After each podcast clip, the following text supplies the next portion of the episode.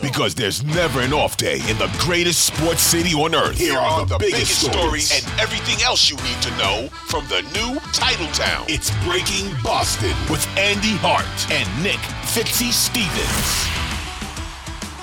Uh, what is, what is that?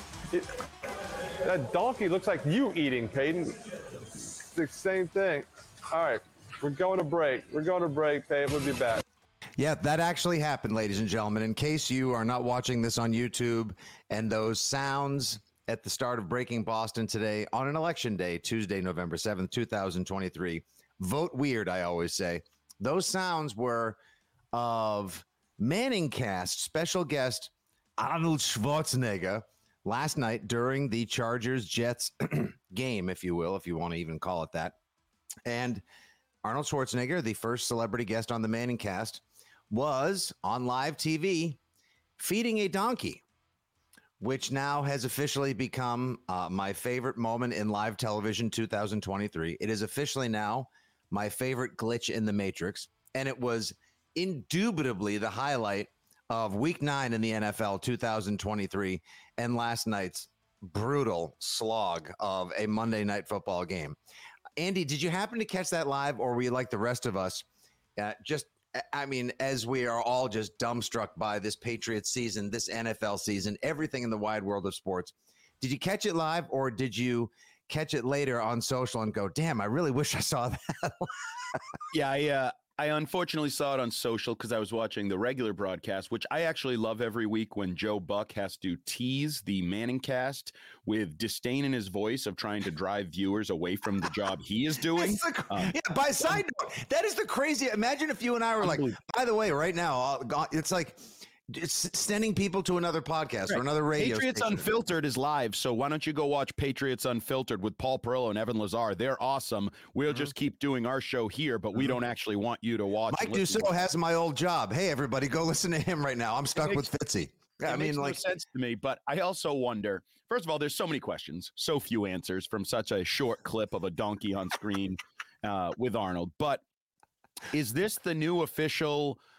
Jumping of the shark? Is it now feeding of the donkey? Like, is that when you needed viewers or you wanted to make a splash? You wanted to get noticed, so you feed your donkey on air? Is that is that's that it? That's it. It went. It was jump the shark for decades from the yeah. famous Happy Days episode uh, where Fonzie jumped over the shark on a motorcycle in the ocean when the Cunningham family was in Hawaii. Then it was sort of temporarily replaced by Nuke the Fridge, which was that moment from Indiana Jones and the Kingdom of the Crystal Skull where Indiana Jones survives a nuclear blast by jumping in a refrigerator. I'm sorry. I, I, it's probably not great advice for anybody, by the way. If you're, I mean, if I mean, if there's a, you know, if there's a nuclear blast, you know, duck and well, cover. Isn't it better than not being in the refrigerator? I guess it's probably better. But I was taught as a child, don't get in refrigerators, don't get in boxes. You know what I mean? Yeah, but like, they don't lock now. They don't lock now. It's a it's a child safe era where. You oh, you're right. Okay, yeah, with the technology has come a long way. You're right. Yeah. Uh, and now I believe here on Breaking Boston, the six ring guys have deemed it such. We proclaim that the new Jump the Shark is feeding the donkey. Feeding the, do- and it also sounds a little dirty. Like there's also a little bit of an urban dictionary. Like, yeah, does that mean something? does that involve Cleveland or Roman soldier helmets right. or feed no? the no. donkey your carrot? Excuse me, yeah, sir. Exactly. Excuse me. Wait, no. Wait, are you working from home today? Yeah, I was feeding the donkey late this yeah, morning. It was good. It was to feed the donkey. I mean, or as uh, as they say in uh, Christmas Vacation, sorry, Dad, I, I, gotta feed the hogs, got homework to do. Yep. or the, as the or as they said in the original National Lampoon's Vacation, hey, you ever bop your baloney? All right. Vicky, can I help you with that Kool Aid, please? It's more like Arnold. Can I, Arnold? Can I help you with that donkey, please? Well, the, and the best thing is, Eli throws to commercial. They come back, and the donkey is still there. I highly recommend everybody go to the X platform, go to Twitter, wherever you can find your social clips, and then just just type in Schwarzenegger or Schwarzenegger donkey. You'll get these clips because when not only does he feed the donkey live on air and they throw it a commercial, they come back. There's a three shot of Peyton, uh, the greatest action movie star, aka the Governor, in the middle, and then Eli on the right side of your frame. He is still feeding the donkey and he's whispering, he's going like, "Oh yes, oh yes, oh yes, baby." And Peyton's face is just priceless, like absolutely worth the price of admission. It is, it's something, and I got to say, it is, It really is the perfect clip to wrap up this week of NFL action. It's the perfect clip to summarize this year in the NFL, just this year overall. Like another absolutely topsy turvy, you know, caught in the spin cycle type of week in the NFL. Uh, you've got obviously we will address the Patriots later on the Six Rings and Football Things podcast, but we know how that went. Not well. Uh, you've got a terrible Monday night game where the Jets have a chance to get back in the AFC East race and don't even really bother showing up. You've got uh, you've got a London game that starts out as a lopsided affair, then almost becomes interesting, but just not enough in time with little offense to be offered by supposedly the two most high powered offenses in the NFL. You've got a guy that was traded previously five days ago being sent to Minnesota this week in Atlanta, who we learned actually is a NASA engineer as well, teaching his offensive lineman his cadence and calls and snaps on the sideline, entering the game and leading a game winning drive for the Vikings. Uh, just, I, this season is just absolutely off the rails. And at this point now, everyone just you know like it is a runaway train. It is a it is go-karts that have gone off track. Um it's a rocket on fire in the platform. Enjoy the ride. Just enjoy the show. Well enjoy the ride and also accept it for what it is because i don't think it's great football in all honesty. Oh, um, terrible. like even the sunday night game which everybody was excited for bills and bengals started out like it was going to be a classic shootout. Oh my god these teams are going to do it again and then just kind of fizzled and sputtered a little bit after the opening drives by Burrow and Allen. So uh, there's entertainment value. It's football. There's always going to be entertainment value of some form or fashion. How high that entertainment value is, like, you know, measuring up this season or these teams versus others. But you also have some teams that are quietly just kind of going about doing their business. And you mentioned the Chiefs and Patrick Mahomes I thought was really interesting post game in Germany, where he's like, I think we have the best defense in the NFL. I'm not sure mm-hmm. you do, but you got a, a, decent defense. And he's like, sooner or later, we're going to get our ish together on offense and we're going to be a tough team to beat. And again, they're already a tough team to beat. They're already headed towards another AFC title game. If they do get better offensively and sort of hit their stride there, Kelce didn't really do much over there because mm-hmm. Taylor Swift wasn't in the house and he lost his mojo, baby. Yeah, where was she, um, where was uh where was she this week? I forget. Was she in like uh Brazil or she on her South, South American? America. Yeah, yeah, somewhere in South America. Um, but I, you know, like you look at the Eagles, who always seem like they're in a dogfight and yet always seem to get the job done. The Chiefs, kind of in a lot of dogfights, always seem to get the job done. And then if this were a horse race at midseason, uh, on the outside, coming on fast is the streaking Baltimore Ravens with Lamar Jackson and that defense. So right, holy smokes! Out. When did the Ravens decide to become an absolute machine? Like the they the last two weeks they have beaten who is it? The two teams that any everyone considers playoff contenders from the NFC and I'm not sure if this is a statement on the Ravens arrival Andy or if this is an indictment of how bad the NFC is this year but they beat the Detroit Lions and the Seattle Seahawks by a combined score of 75 to 9 over the or 75 to 10 over their previous two contests. Like that's impressive. That is really really impressive. You got Odell finally in the end zone. You've got guys that are the Gus Bus was already the third string running back this year. He's rolling. They put in some backup who had previously had one NFL carry. I think he had 11 carries for 150 and a touchdown Sunday. Like they're they're just they're rolling. Todd Monken, the former Georgia Bulldogs offensive coordinator, is pulling all the right strings and calling all the right shots in Baltimore. They have to now enter the chat as an AFC Super Bowl contender, which is I, I guess I saw it coming. But then again, who knows? Because the toughest division in football, as we said on the Rich Keefe show, is going to be the AFC North. It is. All four teams have winning records. The Bengals, who you previously mentioned in that middling affair of a Sunday night football game between the Bengals and the Bills, the Bengals are five and three. They've won four straight. I wouldn't want to play him. I don't think any team really would want to play him right now because they got it rolling.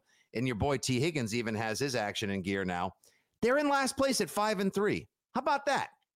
Yeah, and John Harbaugh saying without a doubt that the North in the AFC is the best division in football. and wrong. I also don't know how you're going to shake it out. Um, looks like Ja'Marr Chase might be dealing with something now. Like all these teams are going to have their ebbs and flows. And I'm going to be, I'm going to set you up here and tell, Do you know who this person is, Fitzy? Because I'm Okay. going to be honest. I had heard the name, but was not aware of the uh, status, I guess. Mm-hmm. So, do you know who Geno, not Smith, Geno Stone is? Wait, I only know because I happen to consume a lot of football highlights each and every Monday. Uh, is that not the guy that leads the NFL in interceptions right now? I believe he has seven interceptions at the midpoint. Had not heard of him prior to hearing his name called out. I think it was either on McAfee or Good Morning Football Monday. Who is this guy? Like, uh, No idea, but I'll tell you this: I do a weekly poll through. Um, it's sort of a, a weird group of media members and old school media members, um, and they send it out every week. And they sent out this week midseason MVP, and so I'm looking, and it's like AJ Brown, Tyreek Hill, Jalen Hurts, Patrick Mahomes, and then I'm like.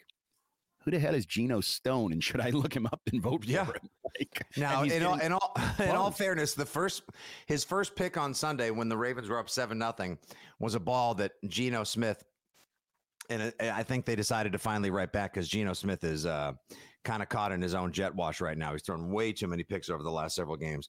I mean, he just airmailed it to him. But hey, ain't nothing wrong with somebody taking advantage of Yep. someone else's mistakes and capitalizing for the benefit of his team as well. We'll look at his stats right here on StatMuse. In his last five games, nine tackles, four assists, 13 combined total, five passes defended, four picks. Wow. Uh, this guy and on the regular season, he's got 24 tackles, seven passes defended, six interceptions. How many years? Who is he? Where's he from? Uh, wh- how many years has he even been in the league? Like, I, And- And I also I, I went to OurLads, which I use for um, depth charts in the NFL, which a lot Mhm. of people do. You know how I know that? Because they used the graphic on ESPN on the pregame show last night to show that the Chargers didn't have a center. They actually did a screen capture of the OurLads.com depth charts. I was like, hey, that's the website I use. Good job, guys. Um, Geno Smith on our, I mean, Geno Stone, going to do that a lot, uh, is actually listed as the backup free safety to Marcus Williams, who I believe is on IR um, Yes. the Ravens. So So kid's uh, he's 24 years old. Uh, he went to college in he went to Iowa, which is a you know a little bit of a, a breeding ground for football players. The Iowa the the Hawkeye program, it's got uh it's got its bona fides. Never heard of him before, but this guy is just absolutely popping at the right time as well. Oh, by the way, I forgot to mention um, the Houston Texans, who everyone wrote off as uh, you know, one of those teams, if not a candidate for worst team in the NFL, starting a rookie quarterback, second or third overall pick, uh, CJ Stroud, if I'm not mistaken. And poor Frank Reich now, who wanted CJ Stroud apparently and was overruled by his multi billionaire owner, David Tepper, to go with Bryce Young. Yep. Uh, now the Texans are potentially a wild card candidate. They're four and five. They're in every game.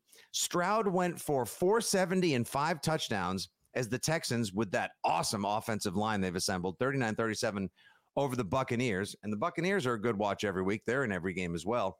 Uh, they had a backup running back kick a field goal to help them win the game. I mean, just again, 2023 NFL season, everybody. I'm with you, Andy. See, it's not.